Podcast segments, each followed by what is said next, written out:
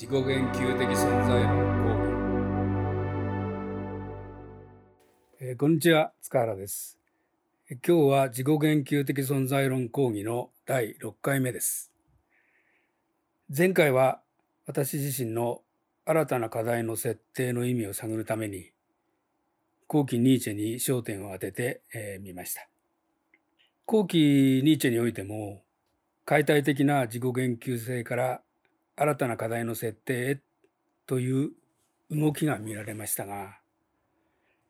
それは全教頭の運動の中に解体的な自己言及性を見て逆に自己言及性を取り入れた哲学を構想したことと重なるものでした。狙ったわけではないのですが実はバタイユにおいても同じような転換つまり否定的解体的な自己言及性から新たな課題設定という転換を見ることができます。まあこのように重なり合いが3つとなると何かそこには意味があるのではないかと思うようになります。しかし今述べたことはメインのテーマではありませんでした。メインのテーマは時間的パラドックスと現象学という表題で表したものでバタイユの内的体験を読むことにしたのもそのテーマに基づくものでした。そこでその間の事情、つまりなぜこのテーマでバタイユの内的体験が取り上げられるのかということからお話しすることにします。えー、まず1です。不可能な課題と態度決定。えー、まず一つの仮説を立ててみようと思います。それは現象学の根底には時間的パラドックスがあるというものです。ただし現象学といってもここではヘーゲルの現象学とフッサールの現象学を指すことにします。現象学の根底に時間的パラドックスがあるということは実は不思議なことではないんですね。現象学は一般的に言うなら現象を捉える学です。ですから現象を前提としています。現象を前提としてそれを事後的に後から捉えるわけです。ヘーゲルの場合もフッサルの場合も同じことが言えると思います。他方時間的パラドックスというのは言ってみれば現象を先立って認識しようとするところに生じます。こうした認識は演繹的先見的これはあの経験に先立つという意味で、えー、使ってますがそういう認識ですから現象を前提としそれを事後的に捉えるものとは対立的なわけです。で私が立てた課題ですが認識者の存在をあらかじめ認識することで認識者になるという課題でしたがこれが目指しているのも実は経験に先立つ認識でありました。今述べたようにこの2つの認識方法は互いに対立的です。仮に先見論が成立するとすると現象は先見的理論によって解明されることになりますが先見論が不可能だという場合には逆に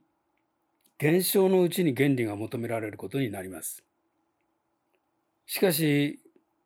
後者はつまり現象のうちに原理を求めるということは経験に由来する認識で経験を解釈するという循環に閉じ込められることになります。そうした循環を避けるためには哲学は是非とも先見論を成立させなければならないのですが経験に先立って経験を可能にするものをあらかじめ所持するということがどうして可能になるのかという問いは解き難い問いです。近代哲学の歴史においては先見論はカントにおいて成立しています。カントは先見的概念を正徳的な概念とすることで先見論を設立しています。概念が正徳的であればそれが経験に先立つことは明らかです。しかし概念を正徳的なものとすることにはいかにも無理があります。後にピアジェの実験心理学は概念の正徳性という理念を破壊する実験を児童に対して行いましたが実はそれに先立って哲学は先見論から現象論へと移行しているのです。例えばヘーゲルが学の体系第一部としたのは精神現象学でありました。正徳性というよりどころがなくなってみると先見論の真の困難があらわになります。その困難とはどのようなものでしょうか？まあ認識といえばすでに存在するものの認識というのが通常です。ニーチェの真理への意志もそうしたものでした。前回見ましたが。ところが、先見論的な認識というのは、未だないものの認識、あるいは了解のあらかじめの所持を要求しています。対象もないのにどうやって認識することができるでしょうか？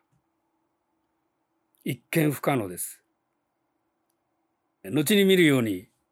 最終的には可能になります。不可能性を可能性へと転換するための第一歩は不可能性と思われるものの構成を分析的に捉えることです。余談ですがこうした分析が可能になったのは探求を始めて25年余りを経た90年代でありました。それまで不可能性にたっぷり使っていたわけです。ですから最近読んだバタイユの言葉は当時の私の言葉であったと言えます。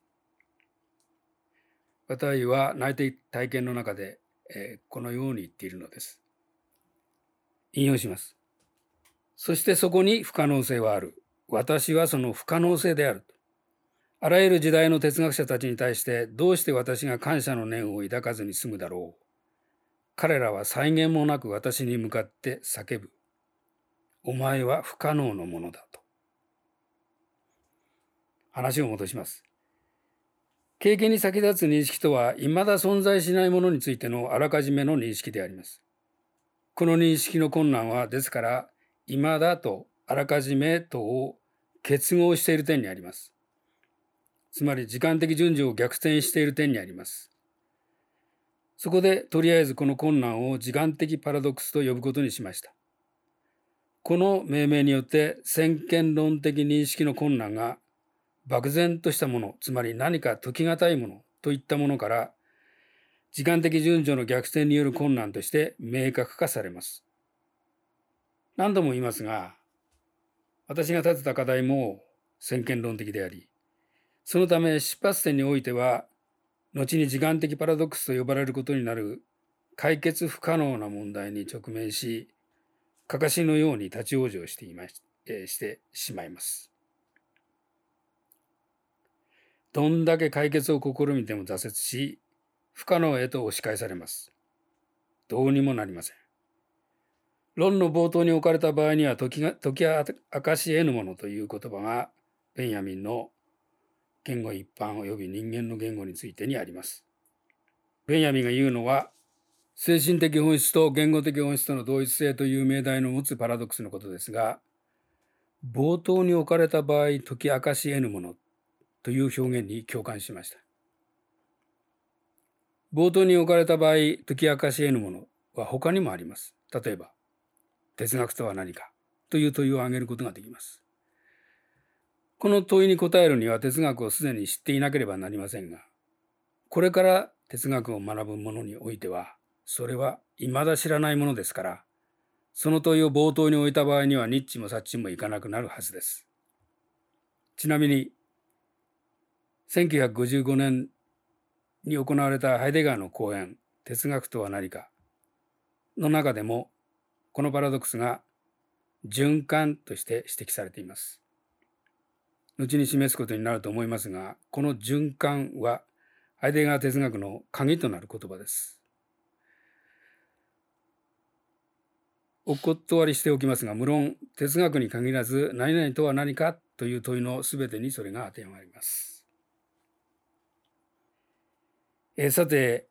せっかく立てた課題ですがこのように私はいきなり解決不可能の壁にぶつかってしまいます。そこでどうするか態度を決しなければなりません。解決不可能であるからにはまあ諦めてやめてしまうそういう選択肢もありますが私が取ったのはいささか常軌を逸した選択でした。その選択とは今は解決不可能だとしてもいつかは解決されるかもしれないから。別になんか望みがあって言ってるわけじゃないんですが。無理やりまあそう思ってその問いを持ち続けながらその解決の時を目指して歩みその歩みを捉えることにしよう。そういうもんでした。これはどういうことか。まあはっきりした理由があってそういう選択したわけではありません。解決できなくてもその問いを放棄することができなかった。というに過ぎない。とも思いますし。また解決できない以上は、えー、何らかの現象学的な探求へと引き下がらざるを得ないと。そうも考えたわけです。分析的に見るとこの選択には2つの要素があります。一つは時間的パラドックスの解決を可能性として持ち続けたとえ繰り返し挫折しても放棄しないということ。もう一つは、それを目指して歩むこと、つまりそれをっていうのは解決をという意味ですが、解決を目指して歩むことと、その歩みを捉えること。まあ、これは広い意味で現象学的探求と言えます。自分の歩む道を、まあ、事後的に捉えるわけですからね。これが私にとっての現象学的探求の起源です。つまり、解決できないその時間的パラドックスをいつか解決するんではないかと持ち続けると。問いを放棄しないということですね。それと、まあそこまで向かって歩いていくその自分の歩みを検証学的に捉えるという。そういう二つの要素で出来上がってるわけです。まあ、ですから時間的パラドックスの解決不可能性ということが結局は現象学へと私を向かわせるそういう要因になっているわけです。このこうした現象がたまたま私だけに起こったことだとしたら、まあ、冒頭言ったような一般的な命題つまり現象学の根底には時間的パラドックスがあるといった一般的命題を唱えることは無論できないです。しかしヘーゲルの現象学においてもフッサールの論理学研究1においても現象学に先立って時間的パラドックスが見られるとしたらどうでしょうか？まずその点を確認しておきましょ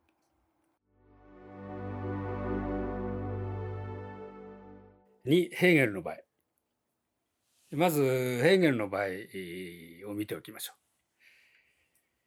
う。ヘーゲルの場合は時間的なパラドックスっていうのはどういう形で与えられるかというと素質と目的との関係におけるパラドックスとして提示されています。でそのパラドックスが提示されてる場所なんですけどそれは精神現象学の導入部分でも後から書かれた序論の中でもなくて本文の中なんですね。具体的に言うと C の C の A そう言っただけでは何もわからないと思いますけど C っていうのは理性という表題のところです。その中の C は絶対的な現実性を獲得した個人というまあ聞いといてくれればいいです。でその中の A 精神の動物王国と騙しことそのものというところ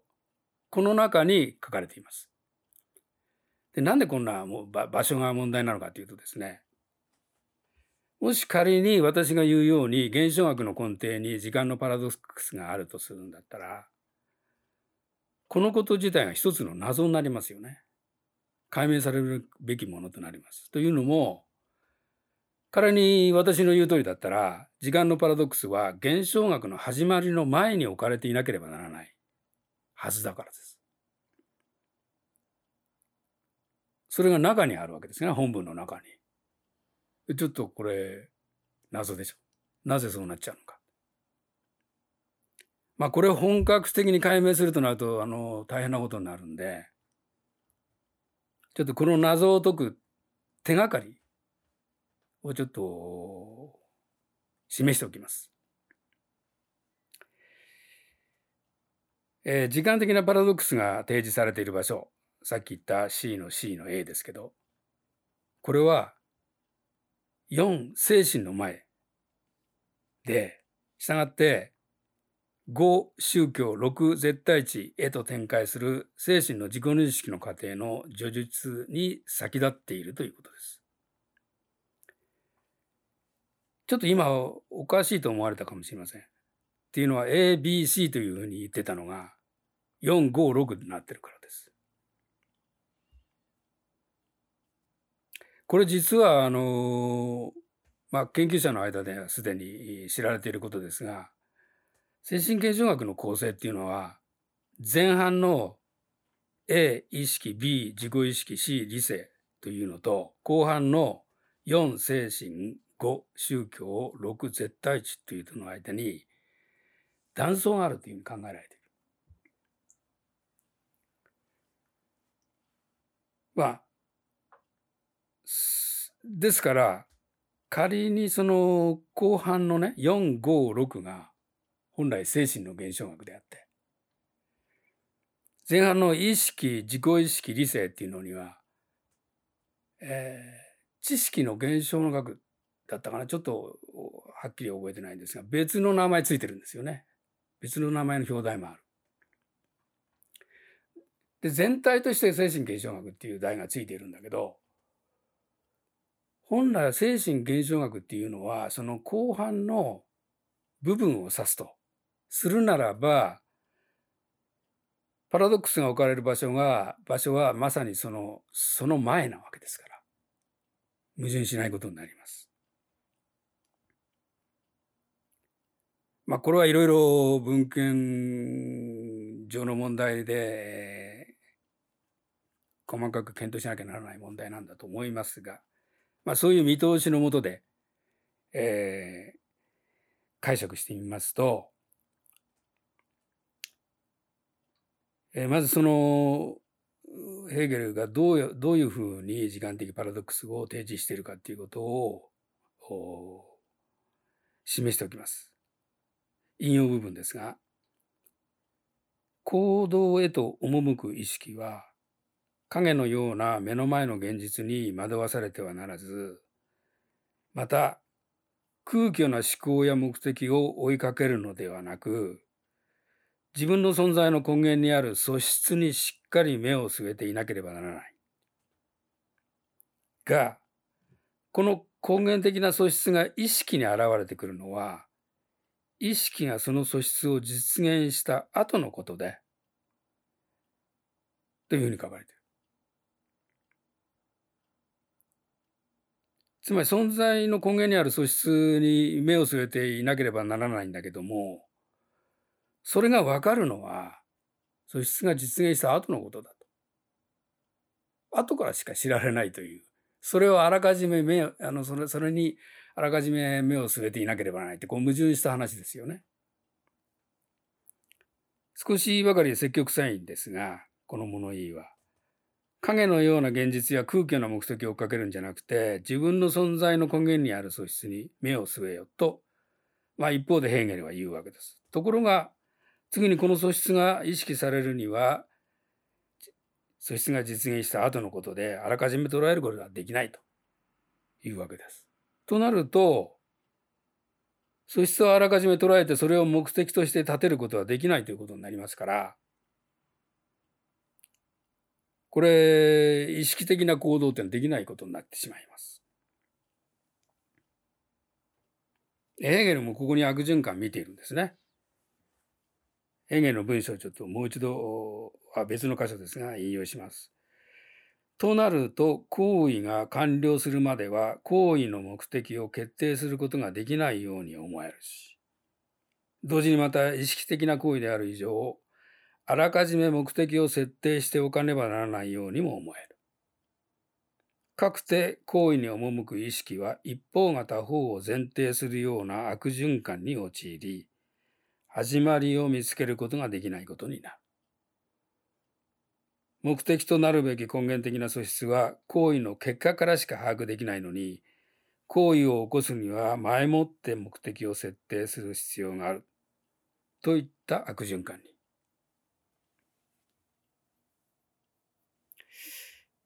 えー、この、まあ、ヘーゲルが悪循環って言ってるもんですが、この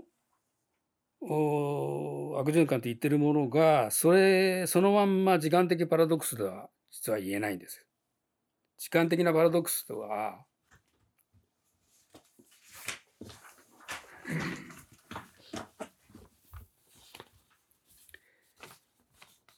後で知られるものをあらかじめ知ることにおいて生ずるわけですから、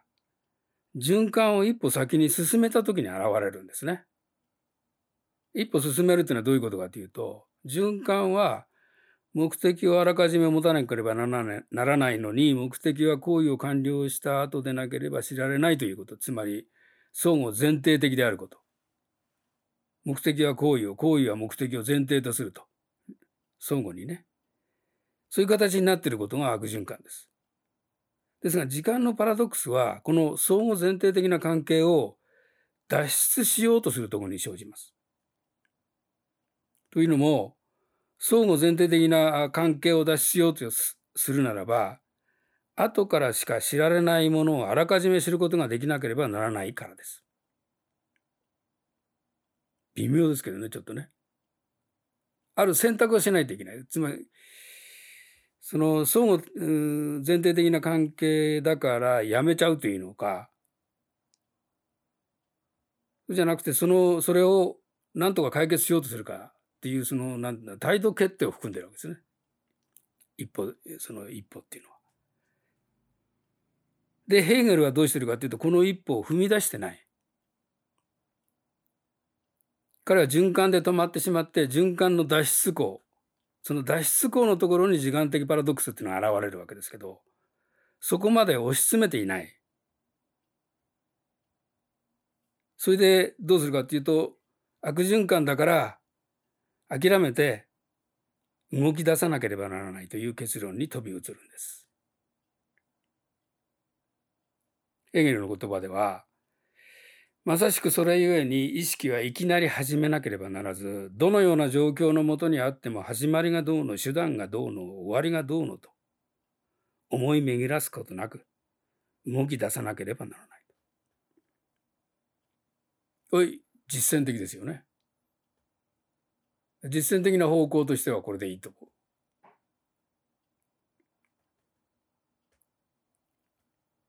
動き出さなければならないというのは、要するに自ら現実の諸現象の中へと飛び込まなければならないということです。まあ、イメージとしては暗闇の中へ跳躍するといったイメージです。でもそのためには万有を振るわなければなりません。えいやと言って飛び込むと。ですが、ヘーゲルは、この時あらかじめ救いの手を差し伸べて心配いらないというわけです。というのも、目の前の現実のありさまと見えるものは、もともと意識の生まれで生まれ持っての素質であったものが、存在という姿をとって現れたものに過ぎないからだというんです。なぜこれが救いの言葉になるのかというと、自己の素質が自己に知られるのは、行為の結果においてだとすると、相互前提的な循環に陥って始まりがわからないことになるのでしたが、自己の素質が関心の対象として自己に知られるようになれば、そうした循環に陥られること、陥ることなくて、対象関係において知られることになる。つまり現実に飛び込んで対象に関われば、それがあなたの素質を教えてくれると。言うからですね。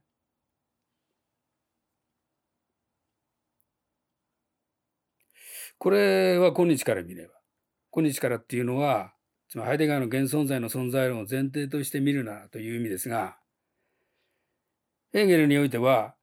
ハイデガーが行った転換とは逆の転換が起こっていることを意味しています。というのも、まあ、ハイデガーは対象から自己を知るというやり方を非本来的と言ってるんですね。存在と時間の中では。で、自己自身との時間的関係の中で自己を知ることが本来的だと。だから、ヘーゲルはその逆言ってるよ。言ってますよね。まあ目的をあらかじめ立てることができない以上、時間的関係の中であらかじめ見られた将来から軸を見る、軸を知るっていうことはできないですから、現実の対象において軸を知ることへと転換している。まあこれさっき言ったように極めて実践的であって、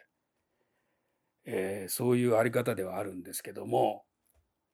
相手方との関係から見ればそういうことが言えると。逆転しているということが言える。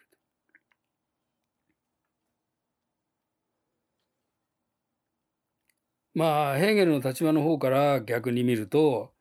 ハイデガーがあらかじめ所持している将来から自己を捉えるという実存構造を解くことができたのは、どうしてかっていうと、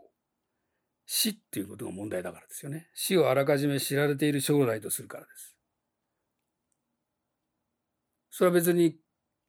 経験して後から知ることじゃない。もちろんできないですよね。経験して死を知ることはできないわけですから。でもそれは確実なあの可能性だということは誰もがみんな知ってるわけだから、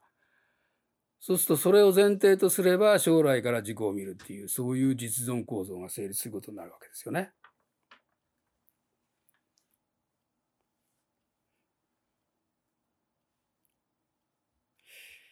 まあでもこれはあの死という問題は、えー、実はいろいろ問題あります。ここでちょっと切らしてください。話が分かんなくなっちゃった自分で言って。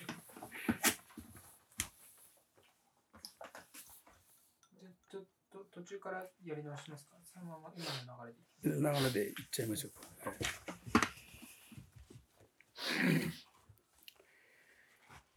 えー、死っていう問題は実はあのキルケゴールがあの死っていうのはあの認識する認識することできないっていうのはその自分でですけどね自分で自分の死を認識することができないという以上現存在の体系っていうのは成立しないっていうふうにキルケゴールは言ってるんですよ。だからハイデガーがあの死の死への存在によって現存在の理論を立てるって言った時にはそのキルケゴールのあの現存在の体系は成立しないに対して挑戦してるっていう意味持ってますよね。でもどうしたどう考えてもそれはあのちょっとそこ無理があってハイデガーの場合はだから死死の立場に立つっていうのは想像上の話ですよね。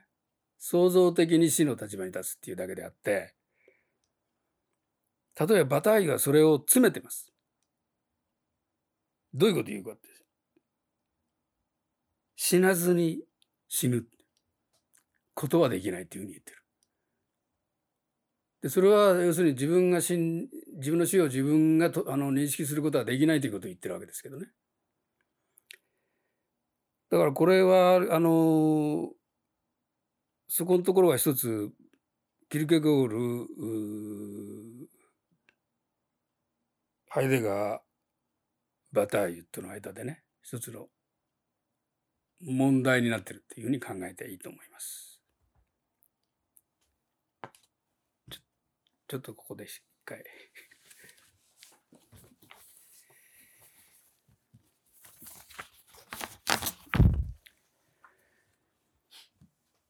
えー、話がそれたので元に戻ります。対象関係において自己を知るという原理がどのようにして知られるのかっていう問題です。まあそれはヘーゲルがそう言ってるわけですけど。演繹されるのではないとしたら、経験から一般的認識として得てくるほかないわけです。ですが、その動き出した本人がいきなりそうした認識を持つっていうことはできないですよね。動き出した人間はその暗闇の中に飛び込むわけですから。知ってて飛び込むわけじゃないですからね。そこで一体誰が目の前の現実のありさまと見えるものはもともと意識の生まれ持っての素質であったものが存在という姿をとって現れたものに過ぎないという認識を誰が語りうるのか。それが経験から得られた一般的な認識だったらば、それを語りうるのは、自らの経験を通してそうした一般的認識を獲得したものがこれからにあの経験するものに向かって言うという形でしかないじゃないですか。飛び込んだ本人はまだ知らないわけですから。そうそういう原理を語れるのは、一回そういうことを経験して、そこから一般的な認識を得て、得たものが語りうる。それもその、これから経験するものに対して語る。そういう形ですよね。先輩後輩みたいな。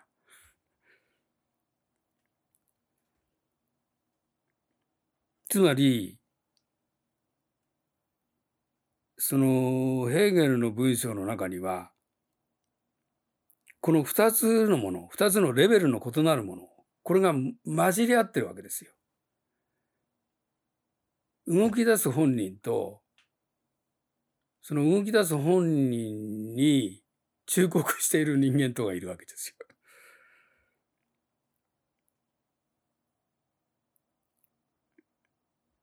まあ一つはその要するに行為的レベルのもので相互前提的な円環から脱出するためには余計なこと考えずに現実に飛び込めといった指示を受けてる人ですよね。でもう一つは現実的なレベルで行為する者の不安を鎮めるかのように大丈夫あなたの関心の対象があなた自身の素質を教えてくれるそういうふうに言っている。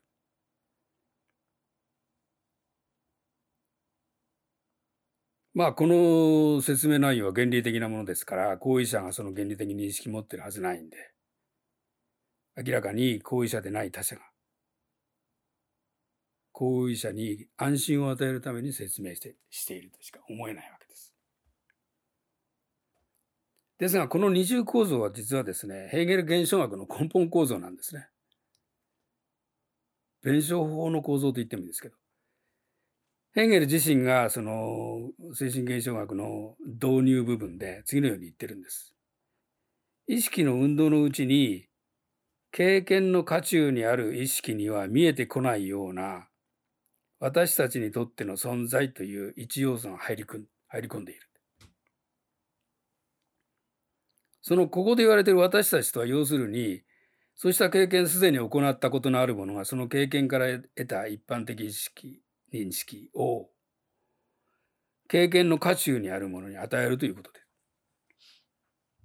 ですから、こうした二重性を持つということは、いわばヘーゲル的な現象学の記述がそこで始まっているということを示しているわけです。そこでっていうのは、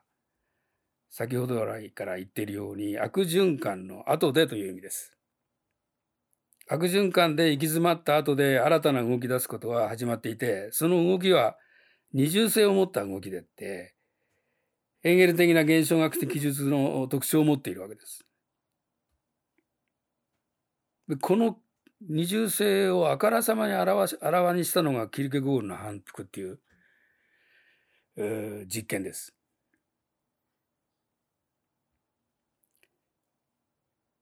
まあちょっとやや強引かもしれないんですが、こういうふうに解釈すれば、ヘーゲルにおいても現象学に先立ってパラドックスがあったということが、言うことができるだろうと思います。次に、フッサルの場合を見てみます。3、フッサルの場合。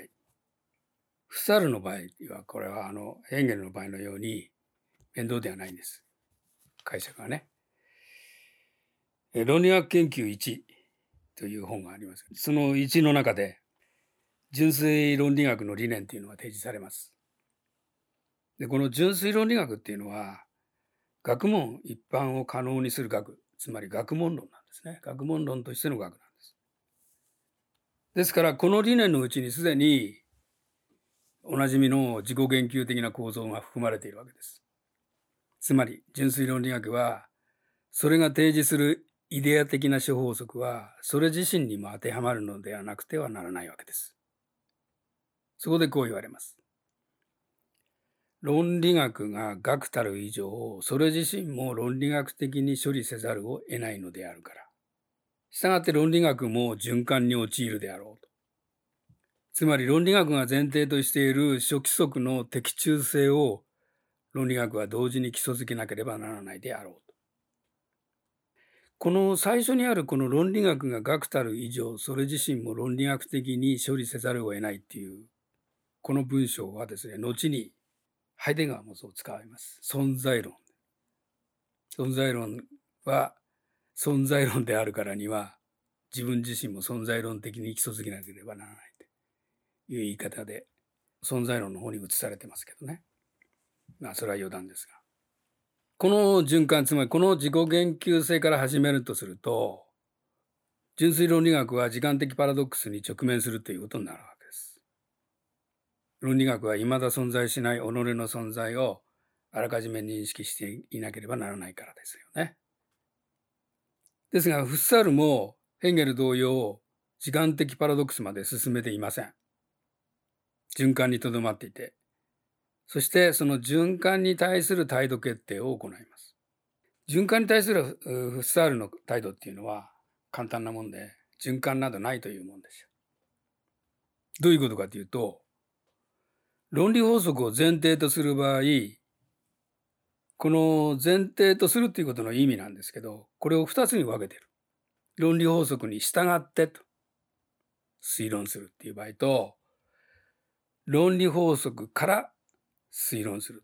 という場合です。循環が起こるのは、論理法則から推論するという場合だけなんですね。従ってっていう時には起こらない。でどういうことかというと、従ってっていう場合は、まあドイツ語ではナーハって言いますが、思考のいわば自然に属して論理的に従うと。そういうことなんです。で、から、ドイツ語で言うとアウスですが、そのからっていう場合には、推論が従うべきものとしてあらかじめ立てられた論理法則からっていう意味なんですね。だから循環が起こるのは、だからこのあらかじめ論理法則を立てるという場合なんです。そういう場合にだけ、まあ、循環が起こります。どうしてかっていうと、純粋論理学はそれ自身を論理法則の適用対象として、あらかじめ含み込んでいなければならない。ですが、それは純粋論理学が成立して初めてわかるもんだからです。そこで先のヘーゲルの場合と同じ形式の循環が生じてしまいます。あらかじめ処置しなければならないんだけども、後からでしか早くできないという、そういう循環です。フサールはこの循環を避けて次のように言って、思考自身の持ついわば自然の法則に従って推論するという方法をとります。どういうことを言うかというと、引用です。多くの芸術家が美学のことを少しも知らなくても、美しい作品を創作するように、研究者も一度も論理学を引き合いに出さなくても、種々の証明を成し得るのであると。まあそうですよね。作品作るのいちいち美学を引き合いに出すは必要ないわけで。同じことですよね、研究者も。論理的推論を行うのにね。説得力あります、これ。そうであれば、研究者自身が己が行う推論や証明行為を反省することによって論理法則を見出すことができるっていうことになるわけです。あらかじめ立てなくてもね。で、これが現象学の始まりを告げている文章ですよね。要するにこれ現象に飛び込むっていうのと同じです。まあ余談ですが、フッサールの純粋論理学の理念を引き継ぐことから始めたハイデガーですが、後で見ることになると思いますが、まあ、ハイデガーの場合は循環にとどまらないで不可能性へと一歩進めています。見てきたようにヘンゲルの場合もフサールの場合も現象学に先立って循環的な状況に陥っている。そしてそこから抜け出ることとして現象学が始まっている。両者に共通しているのは循環から時間的パラドックスへと一歩進めることをせずに循環を抜け出ているということです。時間的パラドックスは循環を抜け出ることではなくてむしろ逆に循環のうちに含まれている一見不可能な可能性に入り込んでいくことです。それは後からしか知られないものをあらかじめ知るという方向を取ること、これを意味します。この方向を取ると、一見不可能と思われる可能性にかけることになりますが、ヘーゲルもフッサールもその道は取らないで現象学へと向かっているわけです。そのため、一見不可能である可能性に向かい合って苦悩しているというそういう存在は、現象学から取り残されたままになるんです。まあ私の場合を言えば私は長い間不可能性を抱えて何度も不可能性に挑戦しその度ごとに挫折し一旦はそこから出ていくが繰り返しそこへ戻ってくるという経験をしてきました。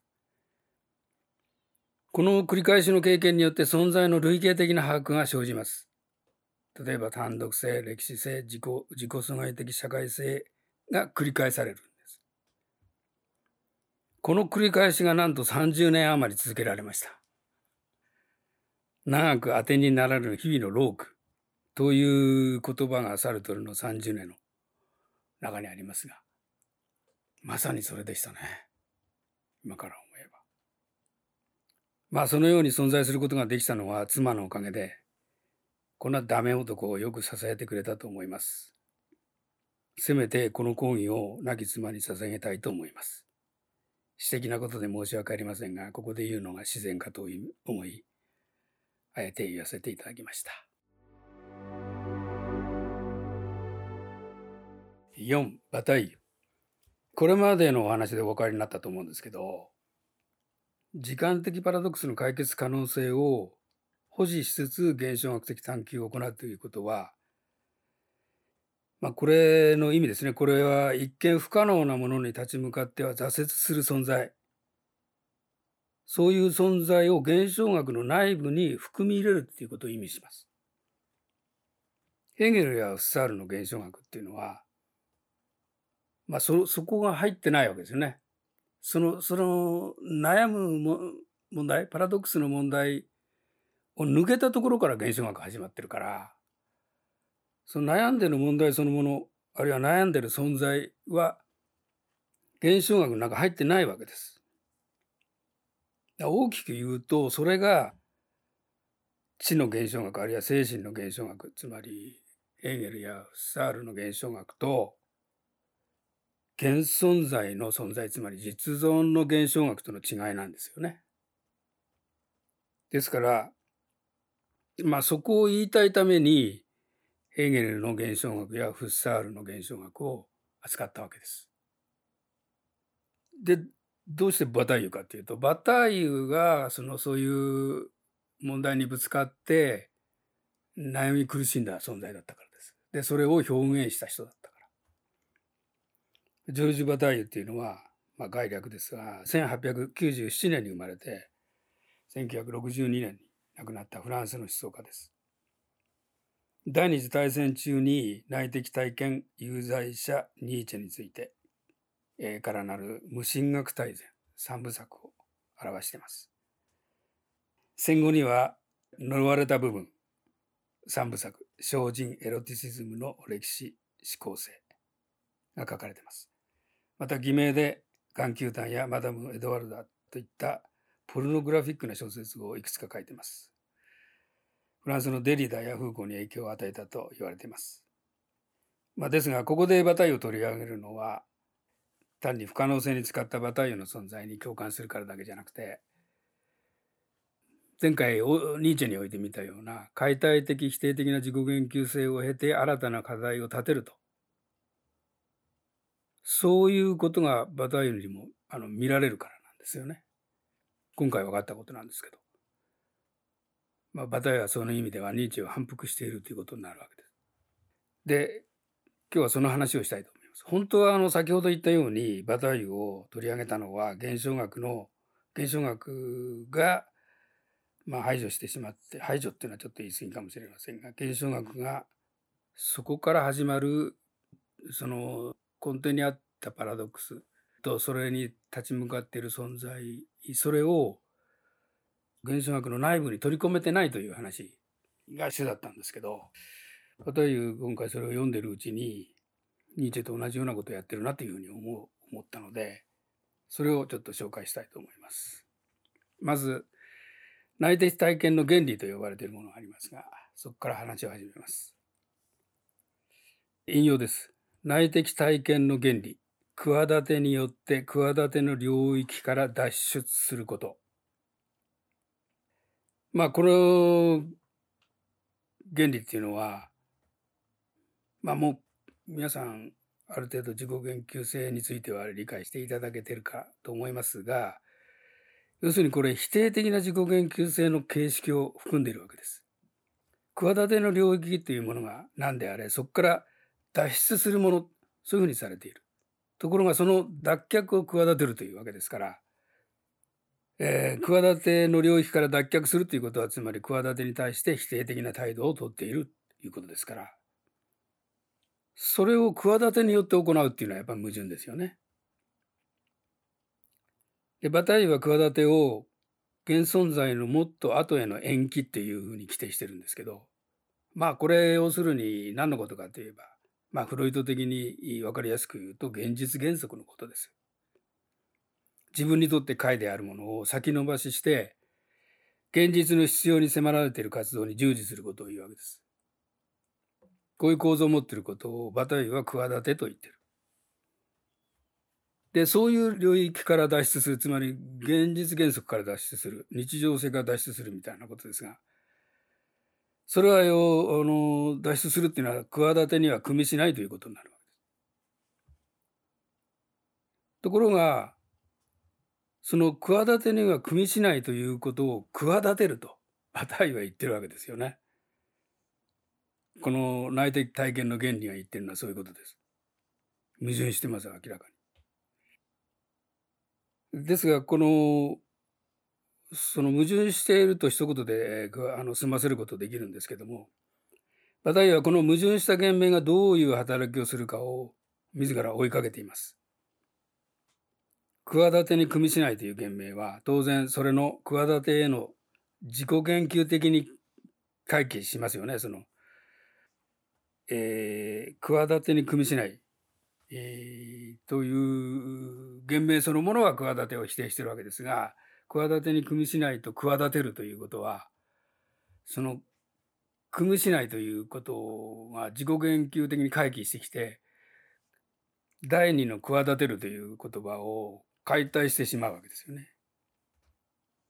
つまり単純に言えば企ての否定の企てですからその企ての否定がそのそれの企てへと自己言及されるとその第二の企ても否定されることになるわけです。ですからこれは我々から見れば自己言及否定的な自己言及の形式なんですけどバタイ自身は、ま、その自己言及という形式で説明してるわけじゃなくてこの自己破壊的な論理的な運動を非知と呼んでます。知にあらずって書きます。非知。えー、どういうふうに言ってるかというと、非地は裸行にする。裸行って裸の形にする。この命題は絶頂であると。だからそれは次のように理解されなくてはならない。すなわち、裸行にするゆえに私はその時まで知識が覆い隠していたものを見る。ただし見る以上は私は知るのだというふうに。実際私は知るのだが、私の知ったものは筆致によってもう一度乱行にされるのである。たとえ非意味が一つの意味であるとしても、非意味という意味は消え去り、再び非意味になる。こうしてとどまるところを知らないと。まあこの表現は自己言及的な存在論の側から見ると、まさに自己言及です。否定的な自己言及を表していて、自己あの解体していってしまう論理だと。まあここではとどまるところを知らないところにありますけどもこの内的体験出版の4年後の1947年にえー、瞑想の方法というのが出版されますけど、そこではそのとどまるところが、えー、記されています。どこでとどまるかということがね。その文章を次のように引用しています。最後には全てが私を賭けに投入し、私は宙づるにされ、裸に向かれて決定的孤独の中にあり、あるものの浸透不可能な単純性を前にする。そして諸世界の底は開き、私の見るもの、私の知ることはもはや意味というものがなく、境界というものもなく、こうして私はできる限り遠くまで進んだとき、初めて立ち止まることになろうと。まあ、ここで言われている脅威ですけど、存在脅威っていうのは、別名思考性と呼ばれているもんで、まあ、思考性の極みで立ち止まるという舞台は言いたいんだと思いますが、その思考性の領域でなされる思考の操作っていうのがありまして、